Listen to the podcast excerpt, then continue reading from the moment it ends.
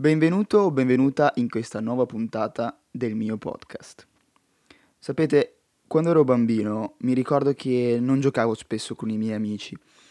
Trovavo più interessante condividere e vedere i miei amici giocare con le mie cose. Dentro di me c'è sempre stata quella voglia di aiutare, portare del bene.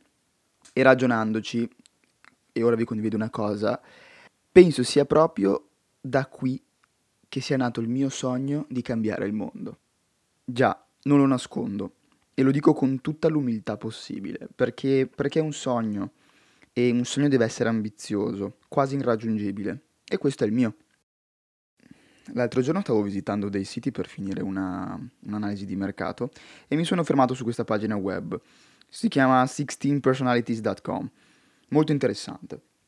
Praticamente si tratta di un test della durata di 12 minuti circa e rispondendo a delle domande alla fine ti presenta una scheda con un tipo di personalità. Se vi capita vi consiglio molto di farla perché potrebbe essere un buon metodo per iniziare a comprendersi meglio, capire quali sono i punti di forza e i punti deboli che vorresti migliorare anche di te stesso. Comunque stavo dicendo, ho fatto questo test e la personalità che mi è risultata è quella dell'attivista.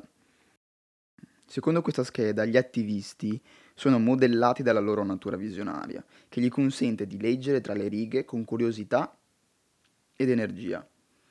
Ora, non vi sto poi a leggere tutto quello che viene dopo, perché ci metterei 20 minuti e concluderei questo podcast uh, non come avevo promesso, però sarà un caso, eh, forse come l'oroscopo, ma su molte cose mi ci sono ritrovato.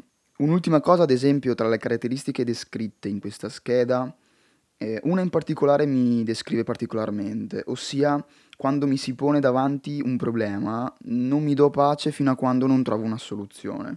Per farla breve, trascorro parecchio tempo ad esplorare relazioni sociali, sentimenti e idee prima di trovare qualcosa che mi suoni veramente vero.